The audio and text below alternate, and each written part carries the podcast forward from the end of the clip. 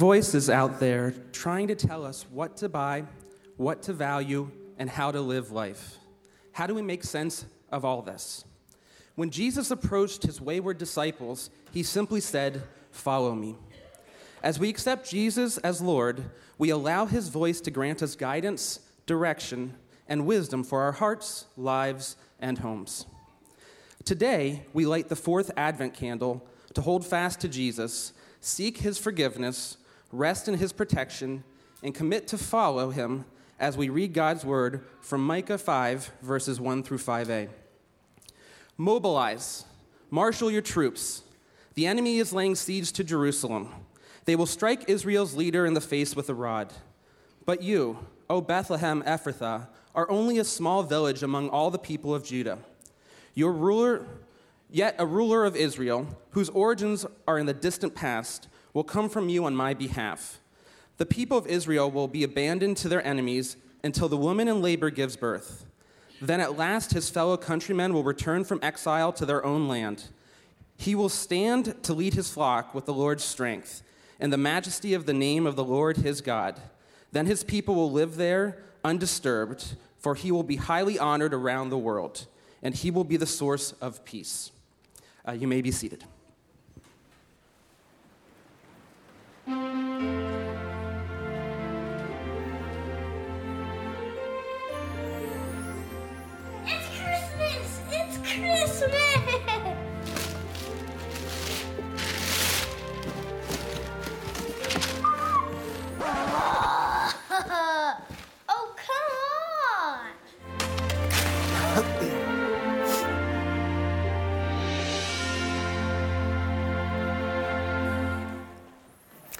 I'm sorry to say that today is the last day of my son's acting debut.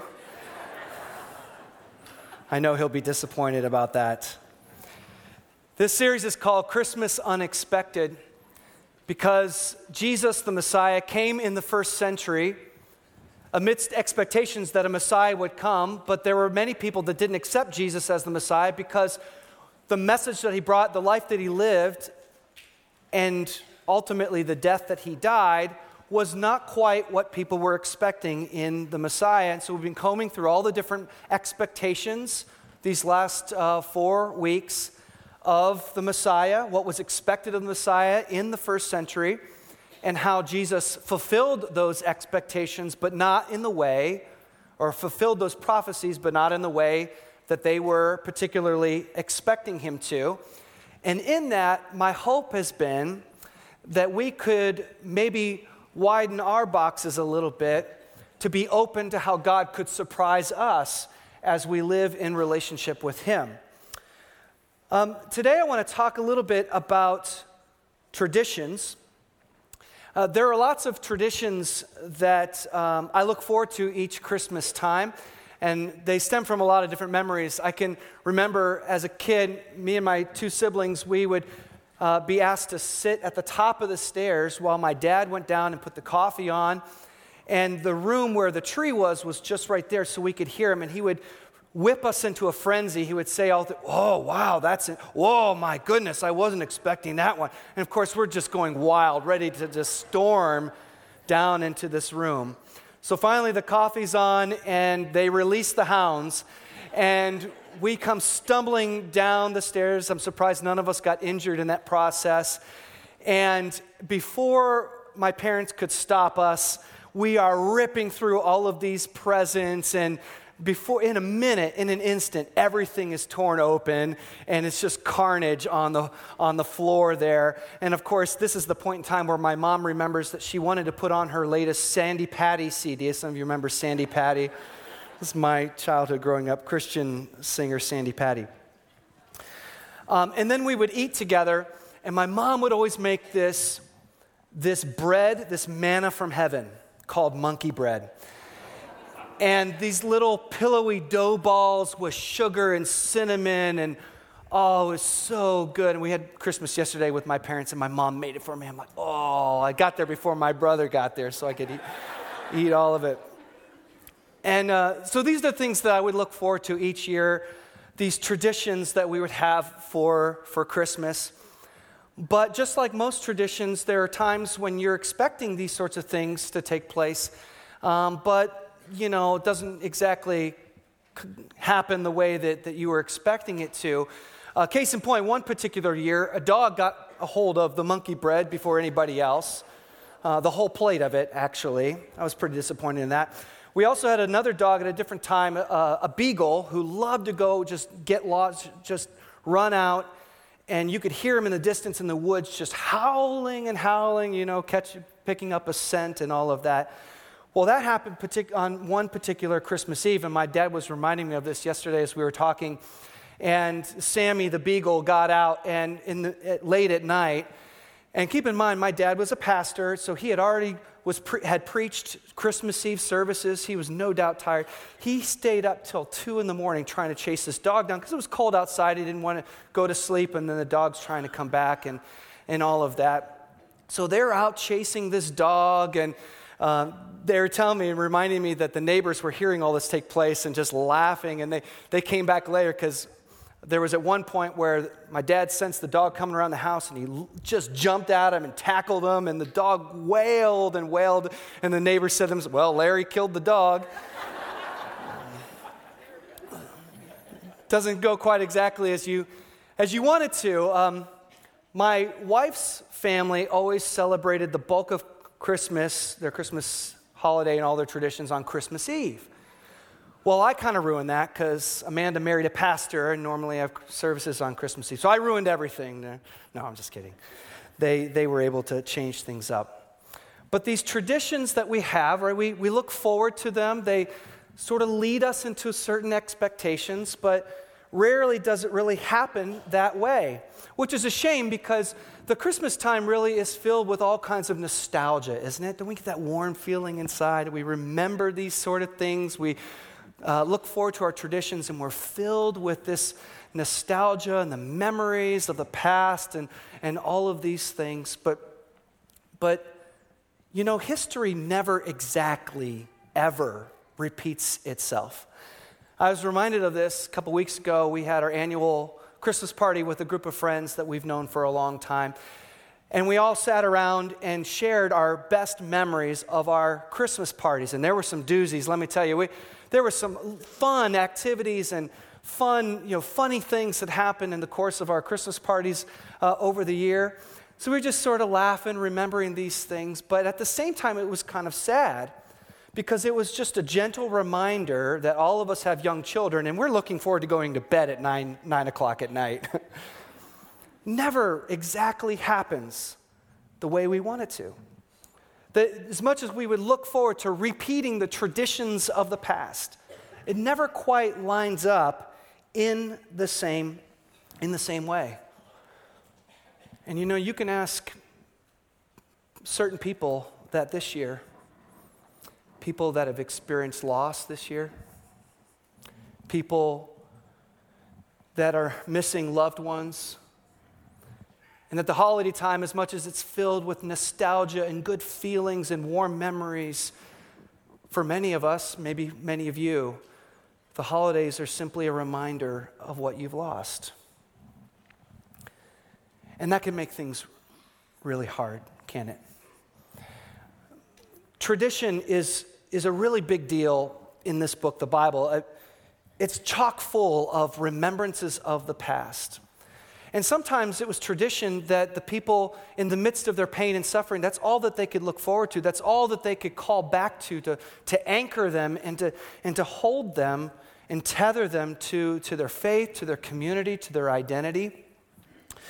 And one of those uh, traditions was uh, a belief that there would be a ruler one day that would come in and just take charge of everything and would eradicate the evil that, it, that takes place and exists in this world. And it was read for you, but this is a different version here in Micah 5, chapter 2. And it just simply says, But you, O Bethlehem of Ephrathah, you who are, are one with little clans of Judah, from you shall come forth for me one who is to rule in Israel whose origin is from of old, from ancient days. This belief uh, really stemmed um, all the way, I would argue, from the very beginning of, of the Bible. But there was a specific promise given to a man by the name of Judah that, that his line, his lineage, would, out, out of his lineage, this ruler would come. And there was a particular king of Israel that was really the most popular king that came from the line of Judah. His name was David. Many of you probably know about David, David and Goliath. David was really heralded as this quintessential, this shining example of what a king of Israel, what this ruler would be like.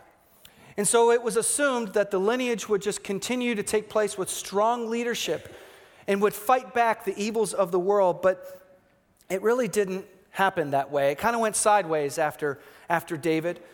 King after king, leader after leader, ruler after ruler with corruption and injustice and idolatry. And so over time, the prophets began to speak out.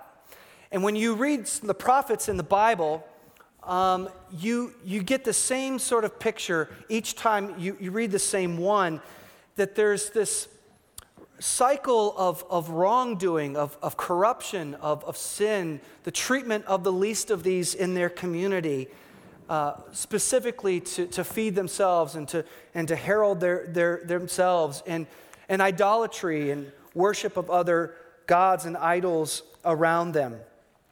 They began to speak against these leaders and these, and these rulers, and uh, even to the point where God was, was so unhappy that, that he was going to be sending foreign armies against Israel to, to, set them, to set them straight and to send them that message. And you've been hearing that in all of these different messages uh, that we've had in this, in this series. And you've heard a lot of different names of different um, oppressive armies coming. And it's hard to get the, the history down. I, so I had a little bit of a, a, a lineage here, a lineage of the oppressors.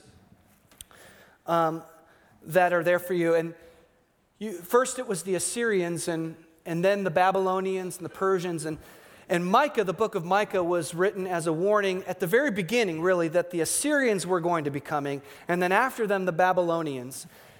And then the Persians would go, and this is, I'm covering a long span of history here, but then there are the Greeks. And then something happened when, when the Greeks were sort of messing around there, and desecrating the temple, there was a, a revolution by the name of a man uh, named uh, Mattathias Maccabee. And his, his five sons, they took off on this revolution and fought back the armies. It was kind of bloody and fought back everyone there. And it started this sort of dynasty of kings. And there was this sort of impression that they were going to have their ruler again. In fact, there were whispers, growing whispers, that that the, the Maccabees, this guy Mattathias Maccabee, he, maybe he's the Messiah. Maybe he's this ruler. Maybe he's this guy that's going to take charge and finally establish God's kingdom once and for all. But you know, the same thing sort of happened again. There was corruption and idolatry and all of these things in this particular dynasty. Now, I'm going through all of this with you um, for, for a purpose. It's going to it's gonna, uh, it's going to resonate with you in a second.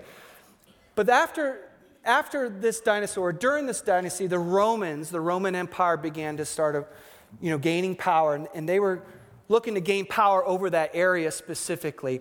And the, the, the, the Hasmonean dynasty were kind of fighting with the Romans, Romans coming in with lots of power.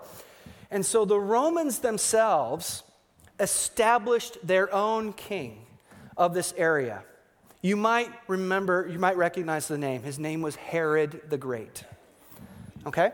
So, Herod the Great, um, not a part of this family, not a part of this prophecy, not a part of this, of this promise of this great ruler, but Herod the Great, established by the Roman leaders to be, and this is quotation, to be the king of the Judeans.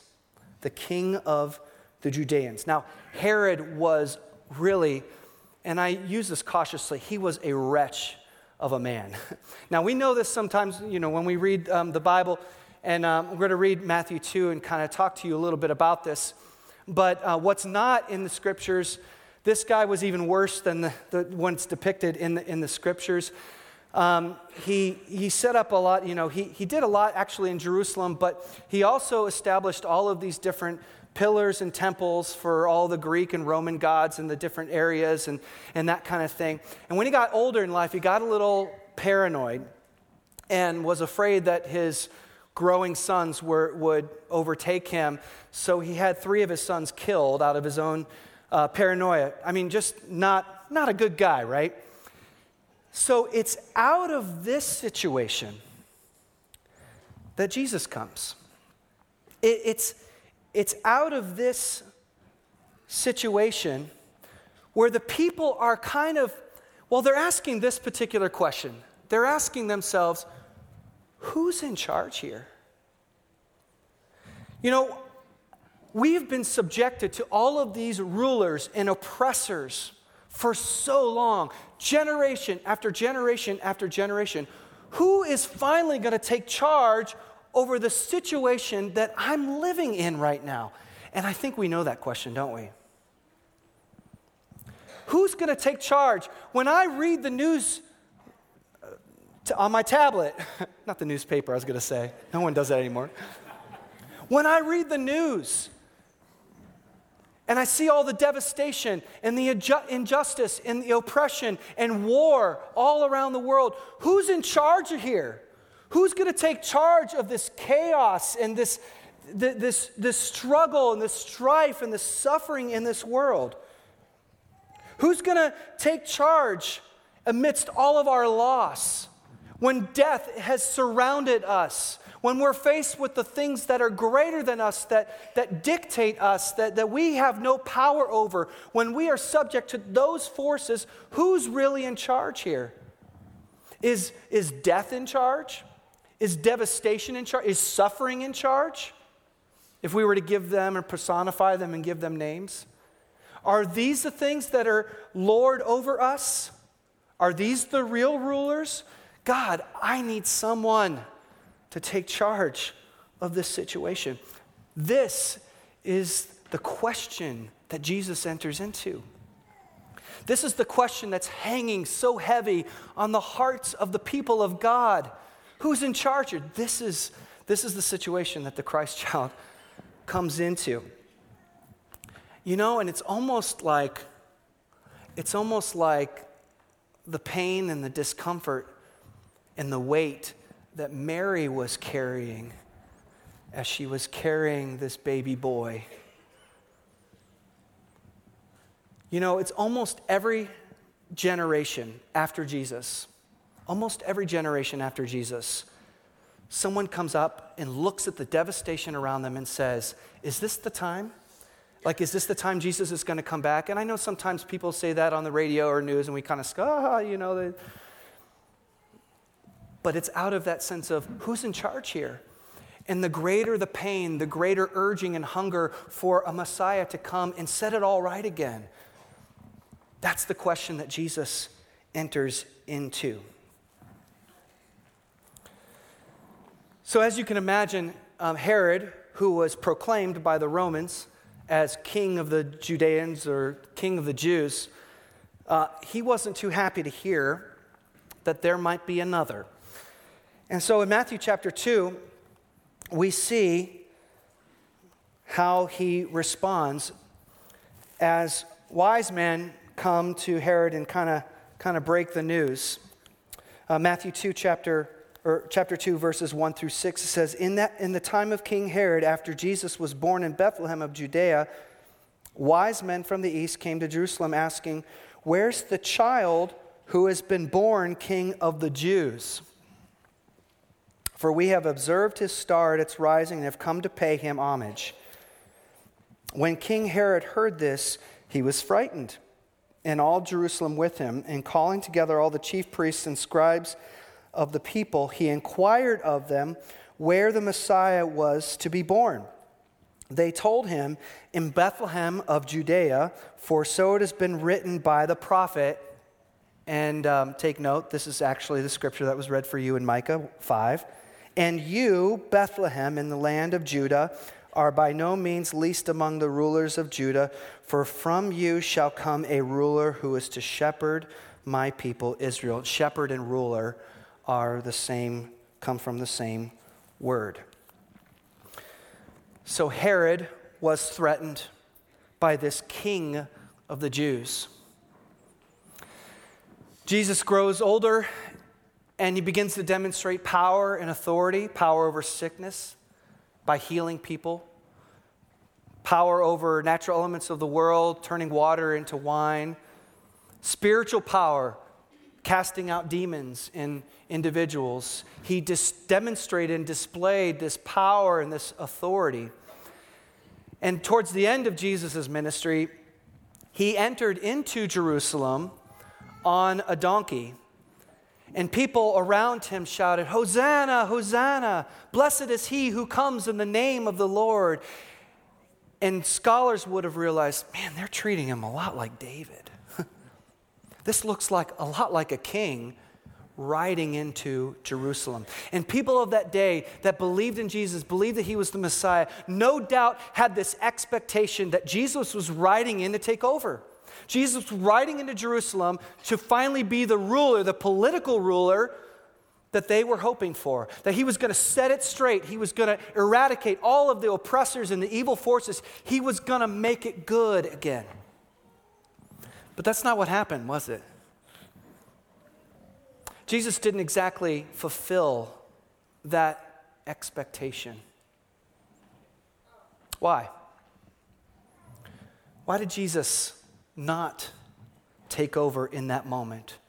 Despite the urgings and the desperation, finally, God would, would do something about the oppression of the land. Why? Well, we get a little clue in Matthew chapter 20. In Matthew chapter 20, there's a conversation that Jesus has with the disciples, and he kind of explains all of this. And this conversation comes uh, because uh, two disciples, James and John, their mom had joined the PTA and they wanted the best placement with their teacher. And they said, Jesus, when you're in your kingdom and you're on your throne, can my two sons sit at your right and your left? And Jesus kind of just says, You know, you, you don't know what you're asking, lady and kind of kind of dismisses it in that way. And out of it, he takes it as a teaching moment for the disciples. And here's what he says. He says, "You know, you know that the rulers of the Gentiles lord it over them, meaning they they they they rule by force. They rule through oppression." You know that the rulers of the Gentiles lord it over them. It will not be so among you. But whoever wishes to be great among you must be your servant. And whoever wishes to be first among you must be your slave. Now, this is a critical part because Jesus now is going to talk about himself. He says, just as, just as the Son of Man, he was talking about himself, it's a, it's a Messiah term, the Son of Man came not to be served like a ruler or a king in which that we would expect but to serve. And more than that to give his life a ransom for many. This is what we call the upside down kingdom of god or the great reversal some people call it where you would expect on this earth a ruler would act like a ruler, but Jesus redefines what it means to rule in a much broader sense and, and, and, and really from God's point of view. Not from our point of view, but from, from God's point of view. That what Jesus had come on this earth to do was not to, to take political rule, but to give up his life as a ransom for many. Now, this doesn't mean that we shelve the promise that one day God's going to make it all right again. That one day corruption and oppression will cease. That one day sickness and death and mourning and crying and pain will be no more. We don't have to put that on the shelf because Jesus will come and return again and establish and complete and restore that kingdom in its fullness. But when Jesus came in the first century, over 2,000 years ago, what he came for was us, was for our hearts, was for our lives. And the invitation for us is, is for our hearts. Now, when we're going through difficult times, sometimes that feels like a cop out. What we really want God to do is take away our problems, take away our enemies, take away our oppressors, eliminate the pain, remove all of our hardship. That's what we want God to do. And sometimes when we say, no, it's, it's about what God is doing in our hearts, oh, that's such a cop out. But if you let that sit with you a little bit, and you reflect maybe on your life, and you can hear from my testimony of what happened to my life when I gave over my life to Jesus as my Lord and my Savior, my life was transformed. And I've heard so many stories from your life. You say, wow, you wouldn't believe what I was doing before I became a Christian. And God transformed when I gave my life over to His rule, over to His lordship, over His kingship. And I was transformed. And I have to think, wow, if that happened in me and, and that happened, happens in, in you, I wonder what the world would look like. I wonder how the world would take shape. I wonder what the news headlines would be if each individual also gave their hearts over to Jesus in that same way. What would it look like? Might start to look like the kingdom of God, wouldn't it? Yeah. Uh, M. Scott Peck, he says it this way The whole course of human history may depend on a change of heart in one solitary and even humble individual. For it is in the solitary mind and soul of the individual that the battle between good and evil is waged and ultimately won or lost. When I gave my heart and my life to Jesus, it didn't mean that I was without problems. It didn't mean that I suddenly everything was perfect and I was constantly avoiding harm and, and hardship. Um, somehow, when we live in the in between, between the first and the second coming of, of Jesus, it can get a little messy and complicated and leave us wondering God, when are you going to do something about this issue? But for those of us that have given our hearts to the kingship and the, the, the rulership of, of, of Jesus, what I have found is that those people, when they experience that hardship, when they experience that, that tragedy and that difficulty, they, they, are not, they are not overcome by those situations. That as much as, as grief and loss and pain and tragedy and suffering s- tries to lord it over them, they have a different king. I've heard some, from so many people as I was um, performing a, a funeral, people would say, You know, I don't know how I get through this without my faith. I don't, I don't know how I would survive. And it doesn't mean that they're they're, they're, they're without pain. Doesn't mean that they're not grieving and, and suffering. It just means that there's something greater at play and at work in them that whatever suffering that may, they might endure in that moment, it will not overtake them. It will not have the last word, not even, not even death.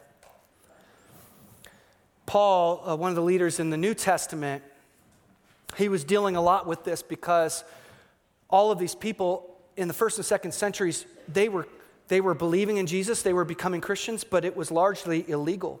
And they knew that if they were going to become a Christian, that they might endure suffering and pain and, and, and maybe even martyrdom as a result of them claiming the name of Jesus.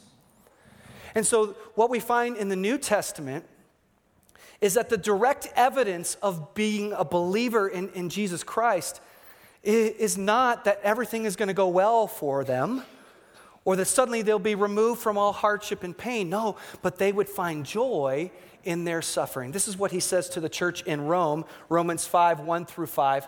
It says this Therefore, since we are justified by faith, we have peace with God through our Lord Jesus Christ, through whom we have attained access to this grace in which we stand.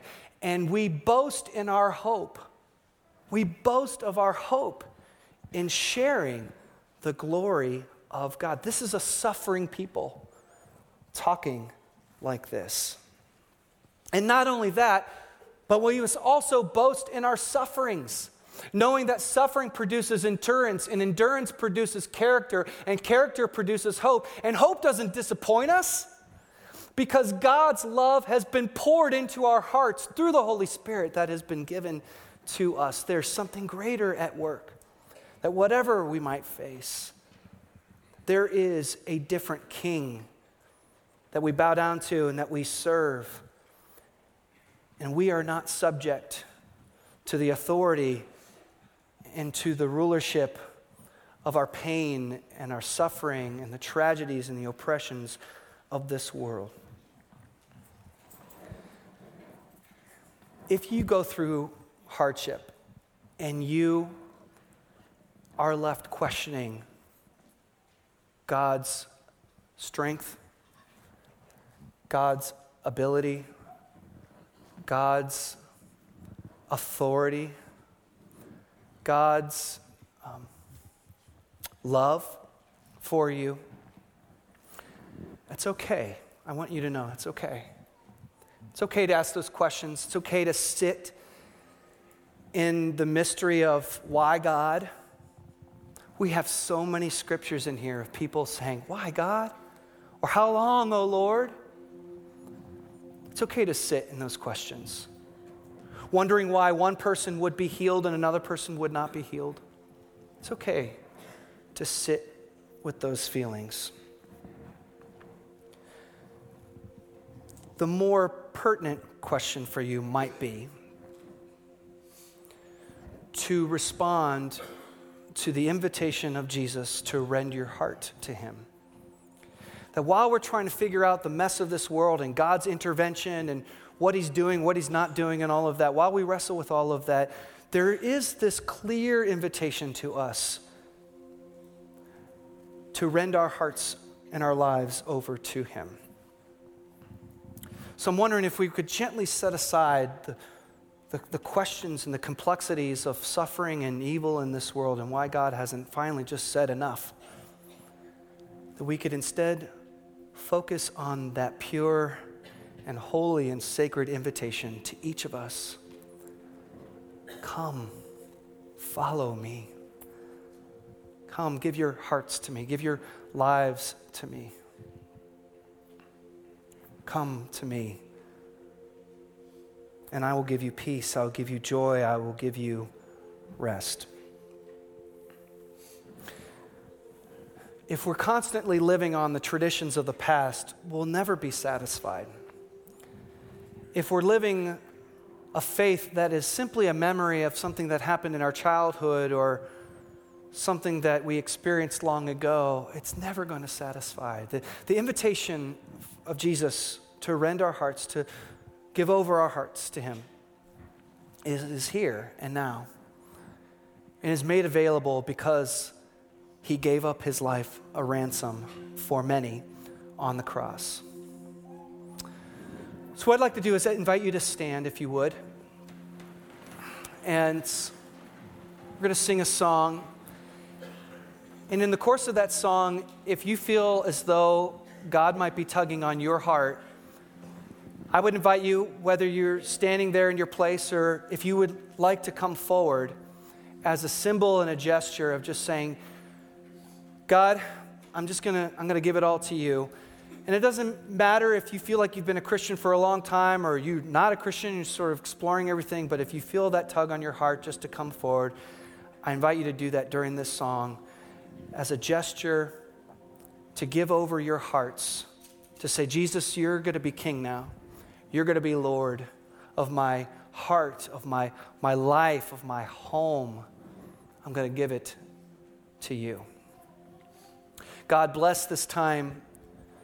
And for those that would give over their hearts to you, do your transforming work in us as we sing. In Jesus' name, amen.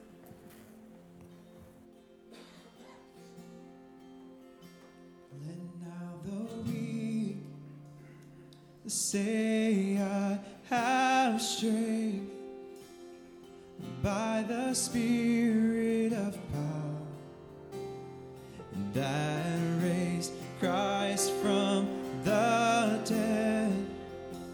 Then now the poor stand.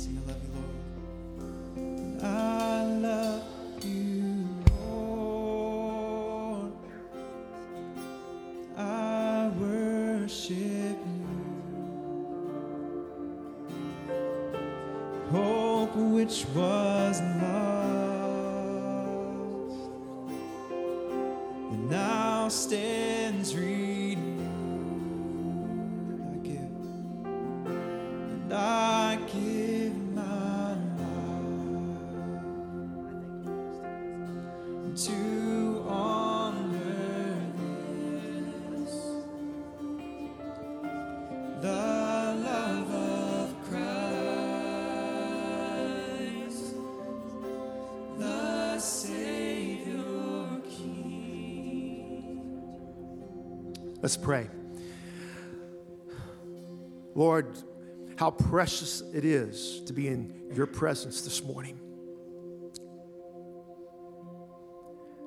Lord, to hear and to see you move among us. And Father, we are grateful for this hope in some cases that once was lost, that's now been renewed. We thank you for the hope at this Christmas time. The hope of a Savior who came not to um, rule over us in, in any kind of oppressive way, but came to love us and care for us, and eventually and ultimately to die for us.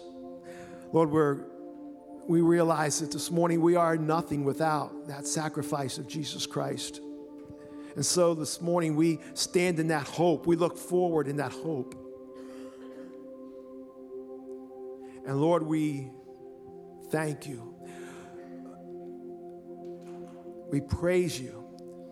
We glorify you. much like the shepherds did that day when they walked away from that manger, glorifying God, praising your name. For Lord, we've seen you, we've experienced your love, we want more of it. Send your power and your presence, Lord, amongst us, Lord, in our lives, in our church, in our nation. Lord, send your power, your presence throughout this world because sometimes we look around and we, we agree who's in charge. And we realize, Lord, that ultimately you have the final say and we'll have the final say. But in this meantime, as we struggle, Lord, we pray that folks would turn their hearts to you. We pray for a revival spirit. Lord, we pray for a Christmas spirit, the spirit of Christ who, who came to, to fill your churches, Lord. Help us to love each other. Lord, help us to be humble. Help us, Lord, to, to submit to you. And Lord, help us to, to serve and not to look to be served. Lord, help us to express to this world that is so dark the hope that's found through Jesus Christ, the light of the world. Father, our, our hearts do go out and we think of those who are hurting in our world today. And Lord, some of those just in the past few, few um, day or so, Lord, in the tsunami in Indonesia, and those have lost their lives. And Lord, we look around and we know there, there are families around this world hurting today. We lift them up to you. Lord, we know there are families around our communities that are hurting, devastated. Lord, through loss, loss of life, loss of jobs, loss of freedom because of addictions, and others, Lord, I pray for them. And Lord, for in our families that we stand here this morning and we represent some of those that we've been praying for that, Lord, uh, need this word of hope. And Lord, maybe they're here today and have heard about this hope in Jesus Christ who wants our hearts, who wants a relationship with us. Lord, I pray, Lord, that, that, that, that heart, your hearts would be warmed and Christ would come. And Lord, surrender would happen.